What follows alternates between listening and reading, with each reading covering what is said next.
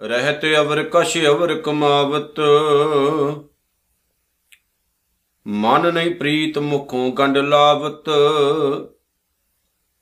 ਜਾਨਨ ਹਾਰ ਪ੍ਰਭੂ ਪਰਬੀਨ ਬਾਹਰ ਭੇਖ ਨਾ ਕਾਹੂ ਪੀਨ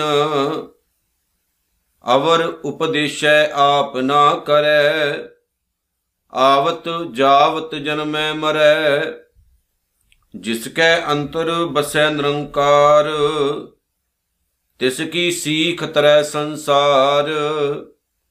ਜੋ ਤੁਮ ਭਾਨੇ ਤਿਨ ਪ੍ਰਭ ਜਾਤਾ, ਨਾਨਕ ਉਨ ਜਨ ਚਰਨ ਪਰਾਤਾ। ਜੋ ਤੁਮ ਭਾਨੇ ਤਿਨ ਪ੍ਰਭ ਜਾਤਾ। ਨਾਨਕ ਉਨ ਜਨ ਚਰਨ ਪਰਾਤਾ। ਮਿਹਰਾਂ ਦੀ ਸਾਈਂ। ਧੰਨ ਧੰਨ ਸਤਿਗੁਰੂ, ਸ੍ਰੀ ਗੁਰੂ ਗ੍ਰੰਥ ਸਾਹਿਬ ਜੀ ਦੇ ਪਾਵਨ ਚਰਨਾਂ ਦਾ ਆਓ ਜੀ, ਓਟ ਆਸਰਾ ਧਰੀਏ। ਸਤਕਾਰ, ਪ੍ਰੇਮ ਨਾਲ ਆਪਣਾ ਸੀਸ ਨਵਾਈਏ ਜੀ। ਸਤਿਗੁਰੂ ਸੱਚੇ ਪਾਤਸ਼ਾਹ ਦਸ਼ਮੇਸ਼ ਪਿਤਾ ਸ੍ਰੀ ਗੁਰੂ ਗੋਬਿੰਦ ਸਿੰਘ ਜੀ ਦੇ ਪਾਵਨ ਬੋਲਾਂ ਦੇ ਨਾਲ ਸਾਂਝ ਪਾਈਏ ਜੀ, ਆਖੋ ਵਾਹਿਗੁਰੂ ਜੀ ਕਾ ਖਾਲਸਾ, ਵਾਹਿਗੁਰੂ ਜੀ ਕੀ ਫਤਿਹ।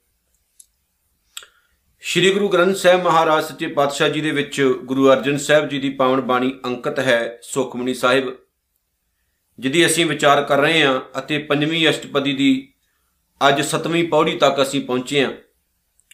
ਸਤਵੀਂ ਪੌੜੀ ਦੇ ਵਿੱਚ ਗੁਰੂ ਅਰਜਨ ਸਾਹਿਬ ਸੱਚੇ ਪਾਤਸ਼ਾਹ ਜੀ ਨੇ ਇਨਸਾਨ ਦੀ ਅੰਦਰਲੀ ਅਤੇ ਬਾਹਰਲੀ ਅਵਸਥਾ ਦਾ ਜ਼ਿਕਰ ਕੀਤਾ ਹੈ।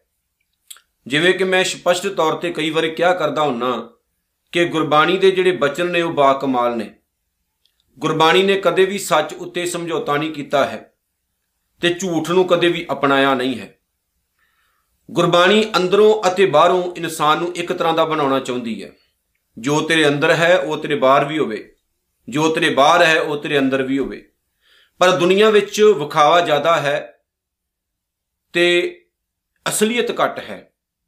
ਕਈ ਵਾਰ ਨਾ ਅਸੀਂ ਜ਼ਿੰਦਗੀ ਦੇ ਵਿੱਚ ਵੀ ਦੇਖਦੇ ਹਾਂ, ਬਹੁਤ ਸਾਰੇ ਲੋਕ ਐਸੇ ਸਾਨੂੰ ਜੀਵਨ ਵਿੱਚ ਮਿਲਦੇ ਨੇ ਜਿਹੜੇ ਨੌਟੰਕੀਆਂ ਜ਼ਿਆਦੀਆਂ ਕਰਦੇ ਹੁੰਦੇ ਨੇ, ਵਿਖਾਵਾ ਜ਼ਿਆਦਾ ਕਰਦੇ ਨੇ, ਭੇਖ ਜ਼ਿਆਦਾ ਕਰਦੇ ਨੇ, ਗੱਲਾਂ ਜ਼ਿਆਦੀਆਂ ਕਰਦੇ ਨੇ, ਪਰ ਅਸਲ ਦੇ ਵਿੱਚ ਉਹ ਗੱਲਾਂ ਕਰਨ ਜੋਗੇ ਹੁੰਦੇ ਨੇ, ਉਹਨਾਂ ਦੇ ਅੰਦਰ ਕੱਖ ਵੀ ਨਹੀਂ ਹੁੰਦਾ ਹੈ। ਅਸਲੀਅਤ ਵਾਲਾ ਜੀਵਨ ਉਹ ਜੀਵਨ ਤੋਂ ਬਹੁਤ ਦੂਰ ਹੁੰਦੇ ਨੇ, ਬਹੁਤ ਡਰਦੇ ਨੇ। ਪਰ ਜੇਕਰ ਉਹਨਾਂ ਦੀਆਂ ਆਪਾਂ ਗੱਲਾਂ ਸੁਣੀਏ ਤੇ ਸਿਆਣੇ ਕਹਿੰਦੇ ਨੇ ਕਿ ਉਹ ਗੱਲਾਂ ਇਦਾਂ ਦੀਆਂ ਕਰਦੇ ਨੇ ਕਿ ਅਸਮਾਨ ਤੋਂ ਤਾਰੇ ਵੀ ਤੋੜ ਲਿਆਉਂਦੇ ਨੇ। ਪਰ ਗੁਰਬਾਣੀ ਕੇਵਲ ਤੇ ਕੇਵਲ ਅਸਲੀਅਤ ਦੀ ਗੱਲ ਕਰਦੀ ਹੈ, ਗੁਰਬਾਣੀ ਕੱਲੀ ਗੱਲਾਂ ਤੱਕ ਸੀਮਤ ਨਹੀਂ ਹੈ। ਜਿਵੇਂ ਬਾਬਾ ਫਰੀਦ ਸਾਹਿਬ ਨੇ ਆਪਣੀ ਪਾਵਨ ਬਾਣੀ ਵਿੱਚ ਆਖਿਆ ਨਾ ਕਿ ਗੱਲੀ ਸੋ ਸੱਜਣ ਵੀ ਇੱਕ ਢੁਢੇਂਦੀ ਨਾ ਲਹਾ ਤੁਖਾਂ ਜਿਉ ਮਾਲੀ ਕਾਰਨ ਤਿਨਾ ਮਾਪਰੀ ਕਿ ਜਿਵੇਂ ਗੋਹਾ ਜਿਹੜਾ ਹੁੰਦਾ ਨਾ, ਉਹਦੀ ਮੱਲੀ ਜਿਹੜੀ ਹੁੰਦੀ ਹੈ, ਗੋਹੇ ਦੀ ਜਿਹੜੀ ਬੂਰ ਹੁੰਦੀ ਹੈ, ਜਦੋਂ ਪਾਥੀਆਂ ਪੱਥੀਆਂ ਜਾਂਦੀਆਂ ਨੇ ਪਿੰਡਾਂ ਦੇ ਵਿੱਚ, ਤੇ ਉਹ ਪਾਥੀਆਂ ਦੇ ਥੱਲੇ ਨਾ ਜਿਹੜਾ ਬਾਕੀ ਕੁਝ ਬਚ ਜਾਂਦਾ ਹੈ, ਭੂਰਾ ਚੂਰਾ ਉਹਨੂੰ ਮਲੀ ਕਹਿੰਦੇ ਆ। ਉਹ ਧੁਖਦੀ ਰਹਿੰਦੀ ਹੈ, ਉਹਨੂੰ ਅੱਗ ਨਹੀਂ ਲੱਗਦੀ ਹੈ। ਬਾਬਾ ਫਰੀਦ ਸਾਹਿਬ ਜੀ ਕਹਿੰਦੇ ਨੇ, ਮੰਨ ਲਓ ਮੈਂ ਮਲੀ ਵਾਂਗੂ ਧੁਖ ਰਿਹਾ ਹਾਂ ਭਾਵ ਕਿ ਮੈਂ ਕੋਸ਼ਿਸ਼ ਕਰ ਰਿਹਾ ਵੀ ਮੈਨੂੰ ਐਸੇ ਲੋਕ ਮਿਲਣ ਜਿਹੜੇ ਅੰਦਰੋਂ ਤੇ ਬਾਹਰੋਂ ਇੱਕ ਤਰ੍ਹਾਂ ਦੇ ਹੋਣ। ਪਰ ਮੈਨੂੰ ਜ਼ਿਆਦਾ ਲੋਕ ਉਹ ਮਿਲਦੇ ਨੇ ਜਿਹੜੇ ਗੱਲਾਂ ਵਾਲੇ ਨੇ। ਗੱਲੀ ਸੋ ਸੱਜਣ 20 ਗੱਲਾਂ ਵਾਲੇ ਤਾਂ 20 ਸੱਜਣ ਹੈ ਗੱਲਾਂ ਨਾਲ ਤਾਂ ਲੋਕ ਅਸਮਾਨ ਤੋਂ ਤਾਰੇ ਵੀ ਤੋੜ ਲਿਆਉਂਦੇ ਨੇ। ਪਰ ਗੱਲ ਉਦੋਂ ਬਣਦੀ ਹੈ ਜਦੋਂ ਗੱਲਾਂ ਨੂੰ ਪਛਾਣ ਰੱਖ ਕੇ ਇਨਸਾਨ ਪ੍ਰੈਕਟੀਕਲ ਸਭ ਕੁਝ ਕਰੇ। ਇਨਸਾਨ ਕਥਨੀ ਅਤੇ ਕਰਨੀ ਦਾ ਵੀ ਸੂਰਮਾ ਹੋਵੇ।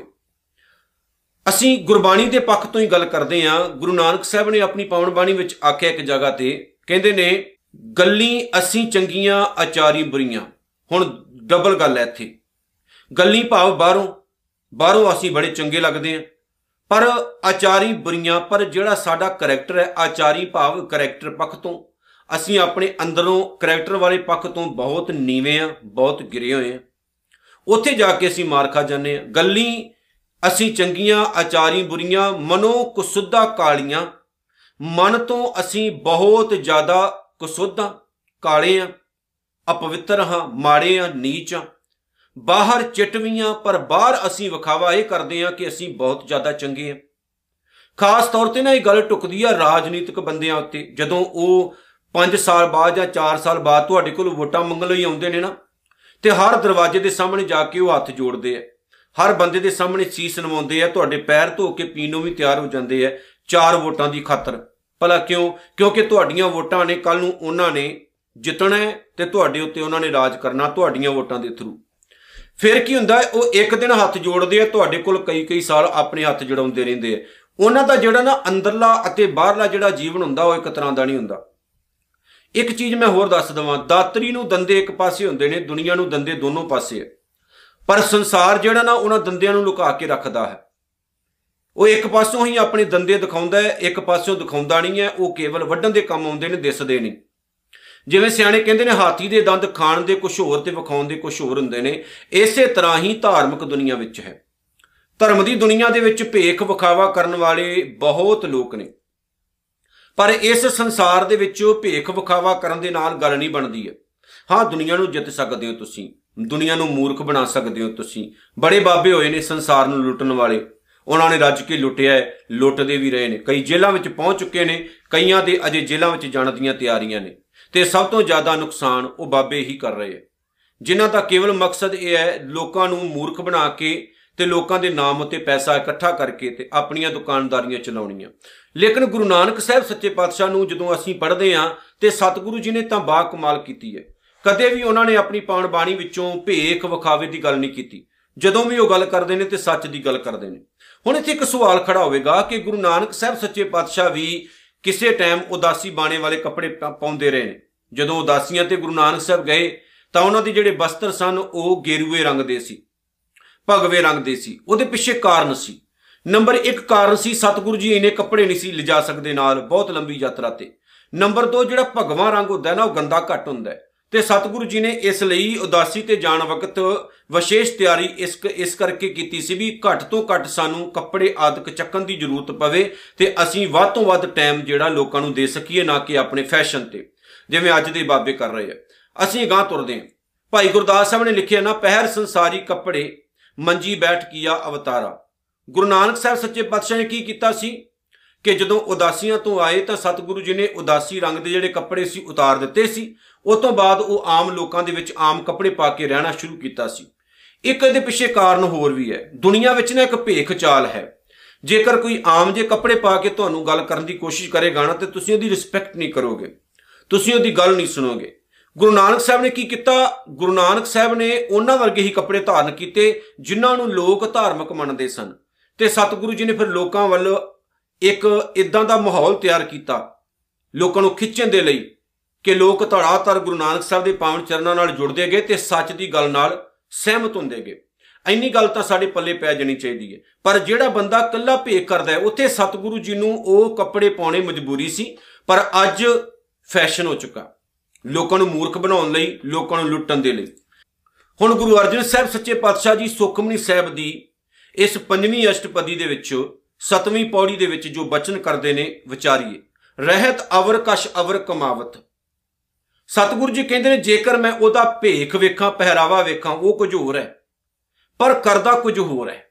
ਭਾਵ ਕਿ ਉਹਦੀ ਕਹਿਣੀ ਤੇ ਉਹਦੀ ਕਰਨੀ ਦੇ ਵਿੱਚ ਜ਼ਮੀਨ ਅਸਮਾਨ ਦਾ ਫ਼ਰਕ ਹੈ।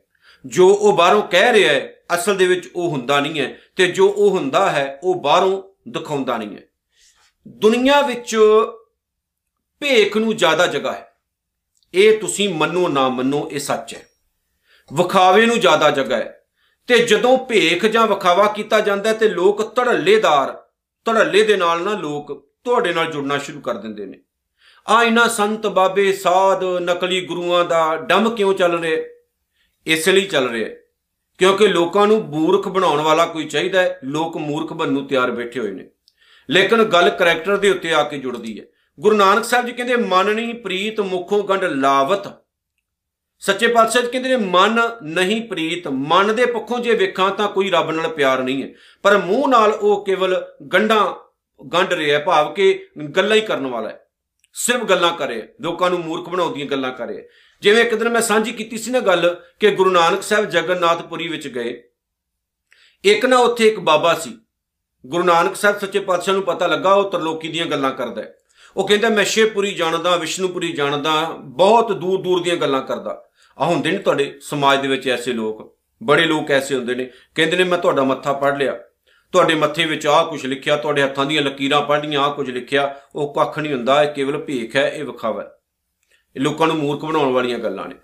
ਔਰ ਲੋਕ ਜਿਹੜੇ ਨੇ, ਉਹ ਮੂਰਖ ਬਣੂ ਤਿਆਰ ਬੈਠੇ ਹੋਏ ਨੇ, ਚਾਹੇ ਅੱਜ ਅੱਜ ਤੁਸੀਂ ਬਣਾ ਲਓ। ਤਿਆਰ ਨੇ। ਹਰ ਪਿੰਡ ਵਿੱਚ, ਹਰ ਗਲੀ ਵਿੱਚ, ਹਰ ਮਹੱਲੇ ਵਿੱਚ ਲੋਕ ਮੂਰਖ ਬਣਨ ਨੂੰ ਤਿਆਰ ਨੇ। ਤੇ ਉਹਨਾਂ ਨੂੰ ਕੋਈ ਨਾ ਕੋਈ ਮੂਰਖ ਬਣਾਉਣ ਵਾਸਤੇ ਜਿਹੜਾ ਨਾ ਉਹ ਖੜਾ ਹੋ ਜਾਂਦਾ ਤੇ ਲੋਕ ਬਣ ਜਾਂਦੇ ਨੇ। ਚਲੋ ਜੀ। ਗੁਰੂ ਨਾਨਕ ਸਾਹਿਬ ਸੱਚੇ ਪਾਤਸ਼ਾਹ ਨੂੰ ਪਤਾ ਲੱਗਾ ਤਰਲੋਕੀ ਦੀਆਂ ਗੱਲਾਂ ਕਰਦਾ, ਸਤਿਗੁਰੂ ਜੀ ਚਲੇ ਗਏ। ਹੁਣ ਇਹ ਗੱਲ ਸਤਿਗੁਰੂ ਨੇ ਆਪਣੀ ਪਾਵਨ ਬਾਣੀ ਵਿੱਚ ਵੀ ਲਿਖੀ ਹੈ। ਗੁਰੂ ਨਾਨਕ ਸਾਹਿਬ ਜੀ ਉੱਥੇ ਜਾ ਪਹੁੰਚੇ। ਸਤਿਗੁਰੂ ਨੇ ਕੀ ਵੇਖਿਆ? ਬਹੁਤ ਸਾਰੇ ਲੋਕ ਜੁੜੇ ਆ, ਭੀੜ ਲੱਗੀ ਹੋਈ। ਤੇ ਬਾਬਾ ਬੈਠਾ ਹੋਇਆ ਨਾ, ਜਿੱਥੇ ਸਾਹਮਣੇ ਇੱਕ ਲੋਟਾ ਪਿਆ ਹੋਇਆ ਤੇ ਲੋਕਾਂ ਨੂੰ ਕਹਿ ਰਿਹਾ, ਅੱਖਾਂ ਬੰਦ ਕਰੋ। ਤੇ ਮੈਂ ਤੁਹਾਨੂੰ ਤਰਲੋਕੀ ਦੇ ਦਰਸ਼ਨ ਕਰਾਉਂਦਾ ਹਾਂ। ਚਲੋ ਜੀ, ਲੋਕ ਮੂਰਖ, ਅੱਖਾਂ ਬੰਦ ਕੀਤੀਆਂ। ਗੁਰੂ ਨਾਨਕ ਸਾਹਿਬ ਸੱਚੇ ਪਾਤਸ਼ਾਹ ਨੇ ਭਾਈ ਮਰਦਾਨੇ ਨੂੰ ਕਿਹਾ, ਇਹਦੇ ਸਾਹਮਣੇ ਜਿਹੜਾ ਇਹਦਾ ਲੋਟਾ ਪਿਆ ਨਾ, ਚੱਕ ਕੇ ਇਹਦੇ ਪਿੱਛੇ ਰੱਖ ਦੇ। ਭਾਈ ਮਰਦਾਨਾ ਸਾਹਿਬ ਦੱਬੇ ਪੈਰੀਂ ਗਏ, ਲੋਟਾ ਚੱਕ ਕੇ ਇਹਦੇ ਪਿੱਛੇ ਰੱਖਿਆ। ਜਦੋਂ ਬਾਬੇ ਨੂੰ ਨਾ ਮਹਿਸੂਸ ਹੋਇਆ ਵੀ ਲੋਟੇ ਵਿੱਚ ਪੈਸੇ ਨਹੀਂ ਪੈ ਰਹੇ, ਉਹਦੀਆਂ ਅੱਖਾਂ ਖੁੱਲੀਆਂ ਕਹਿੰਦਾ, ਮੇਰਾ ਲੋਟਾ ਕਹਾਂ ਗਿਆ? ਗੁਰੂ ਨਾਨਕ ਸਾਹਿਬ ਸੱਚੇ ਪਾਤਸ਼ਾਹ ਖੜੇ ਹੋ ਗਏ, ਕਹਿੰਦੇ, ਬਾਬਾ ਜੀ, ਤੁਹਾਡਾ ਵੀ ਲੋਟਾ ਗਵਾ ਸਕਦਾ। ਤੁਸੀਂ ਤਾਂ ਤਰਲੋਕੀ ਦੇ ਦਰਸ਼ਨ ਕਰਨ ਵਾਲੇ ਹੋ।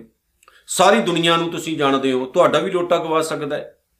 ਮੇਰਾ ਲੋਟਾ ਕਹਾਂ ਗਿਆ? ਗੁਰੂ ਨਾਨਕ ਸਾਹਿਬ ਕਹਿੰਦੇ, ਅੱਖਾਂ ਬੰਦ ਕਰੋ, ਤੁਹਾਨੂੰ ਤਾਂ ਵਿਸ਼ਨੀਪੁਰ ਦਿਸਦੀ ਹੈ ਸ਼ਿਵਪੁਰੀ ਦਿਸਦੀ ਹੈ, ਬ੍ਰਹਮਪੁਰੀ ਦਿਸਦੀ ਹੈ। ਤਰਲੋਕੀ ਦੇ ਦਰਸ਼ਨ ਹੁੰਦੇ ਨੇ, ਤੁਸੀਂ ਦੁਨੀਆ ਦਾ ਕੋਨਾ-ਕੋਨਾ ਦੇਖ ਸਕਦੇ ਹੋ, ਤੁਹਾਨੂੰ ਆਪਣਾ ਲੋਟਾ ਵੀ ਦਿਸ ਆਏਗਾ ਜਦੋਂ ਨਾ ਉਹਨੂੰ ਸ਼ਰਮ ਮਹਿਸੂਸ ਹੋਈ ਅੱਖਾਂ ਬੰਦ ਕਰੇ, ਪਰ ਕਿੱਥੇ ਹੋਣ? ਡਰ ਦੇ ਵਿੱਚ ਪਖੰਡੀ ਸੀ ਭੇ ਕਰਦਾ ਸੀ। ਆਖਰ ਗੁਰੂ ਨਾਨਕ ਸਾਹਿਬ ਨੇ ਲੋਕਾਂ ਨੂੰ ਸਮਝਾਇਆ, ਇਹ ਪਖੰਡੀ ਹੈ, ਮੂਰਖ ਲੋਕਾਂ ਨੂੰ ਬਣਾ ਰਿਹਾ ਹੈ। ਇਹਨੂੰ ਕੱਖ ਨਹੀਂ ਪਤਾ, ਇਹ ਕੇਵਲ ਆਪਣੀ ਰੋਜੀ ਰੋਟੀ ਚਲਾ ਰਿਹਾ ਹੈ। ਇਹਦਾ ਲੋਟਾ ਇਹਦੇ ਪਿੱਛੇ ਪਿਆ ਹੈ, ਉਹਦਾ ਇਹਨੂੰ ਇਲਮ ਨਹੀਂ, ਗਿਆਨ ਨਹੀਂ। ਇਹ ਤਰਲੋਕੀ ਕਿੱਥੋਂ ਦੇਖੇਗਾ, ਦੱਸੋ?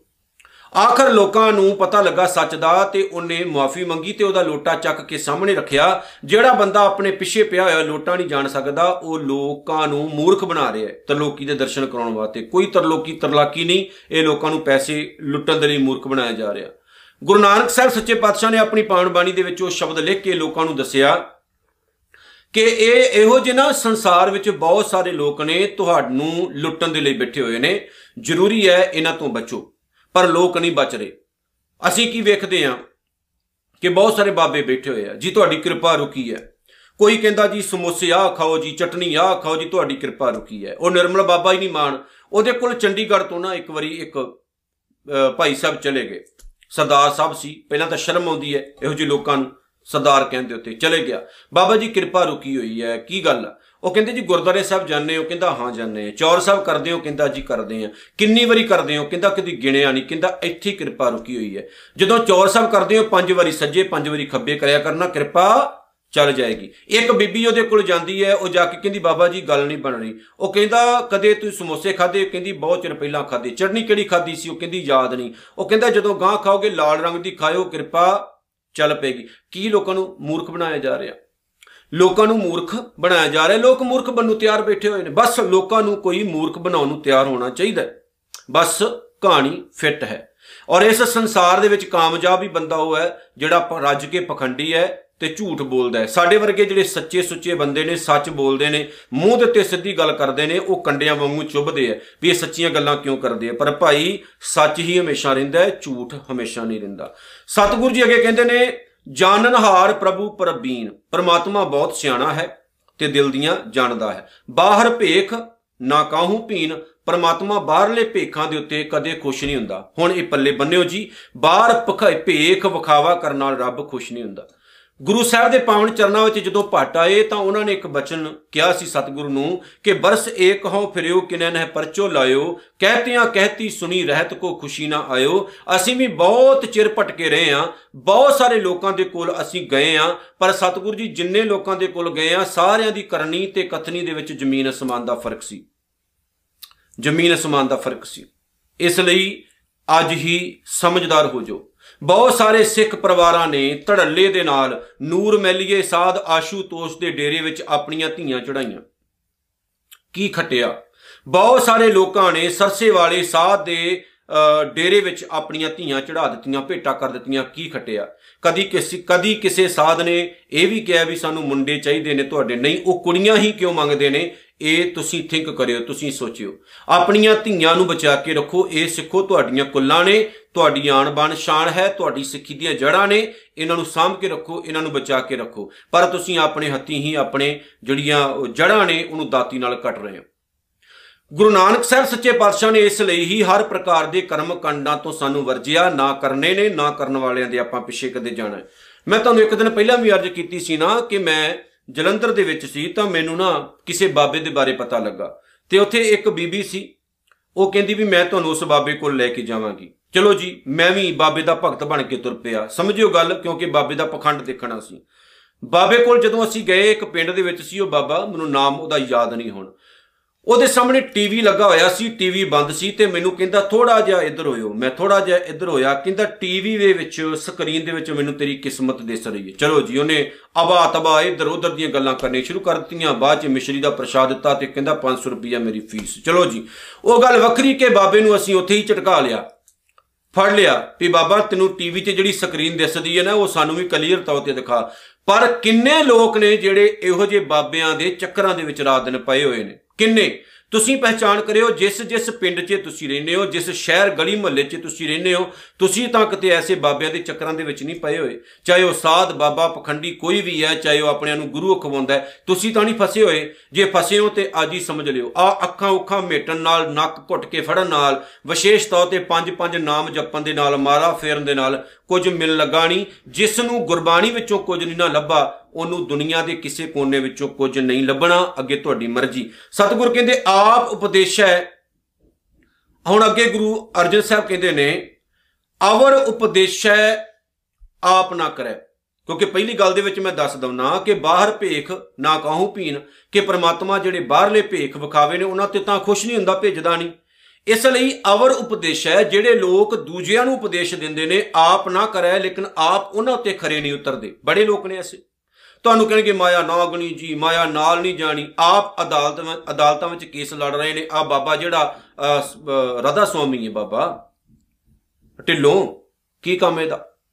ਇਹਨਾਂ ਨੂੰ ਕਦੇ ਕੋਈ ਪੁੱਛੇ ਵੀ ਲੋਕਾਂ ਨੂੰ ਤੁਸੀਂ ਬੜਾ ਸੱਤ ਦਾ ਉਪਦੇਸ਼ ਦਿੰਦੇ ਹੋ, ਤੁਸੀਂ ਇੰਨਾ ਪੈਸਾ ਸਾਂਭ ਕੇ ਬੈਠੇ ਹੋ, ਇੰਨੇ ਪੈਸੇ ਨਾਲ ਤੂੰ ਤੁਸੀਂ ਪੂਰੇ ਪੰਜਾਬ ਨੂੰ ਕੈਨੇਡਾ ਬਣਾ ਸਕਦੇ ਹੋ, ਪਰ ਨਹੀਂ। ਉਹਨਾਂ ਨੂੰ ਕੇਵਲ ਆਪਣੇ ਕੰਮ ਨਾਲ ਮਤਲਬ ਹੈ, ਲੋਕਾਂ ਨੂੰ ਲੁੱਟਣ ਨਾਲ ਮਤਲਬ ਹੈ ਜਾਂ ਡੇਰੇ ਨੂੰ ਚਮਕਾਉਣ ਨਾਲ ਮਤਲਬ ਹੈ, ਬਾਹਰ ਉਹ ਧਿਆਨ ਨਹੀਂ ਦਿੰਦੇ। ਇਹ ਕੇਵਲ ਤੇ ਕੇਵਲ ਲੈਂਡ ਮਾਫੀਆ ਹੈ। ਲੈਂਡ ਮਾਫੀਆ ਸਮਝਦੇ ਹੋ? ਲੋਕਾਂ ਦੀਆਂ ਜ਼ਮੀਨਾਂ ਹਥਿਆ ਹਥਿਆ ਕੇ ਆਪਣੀ ਪ੍ਰਾਪਰਟੀ ਤਿਆਰ ਕਰ ਰਹੇ ਨੇ। ਲੋਕ ਮੂਰਖ ਨੇ ਜਿਹੜੇ ਇਹਨਾਂ ਦੇ ਪਿੱਛੇ ਲੱਗੇ ਹੋਏ ਨੇ।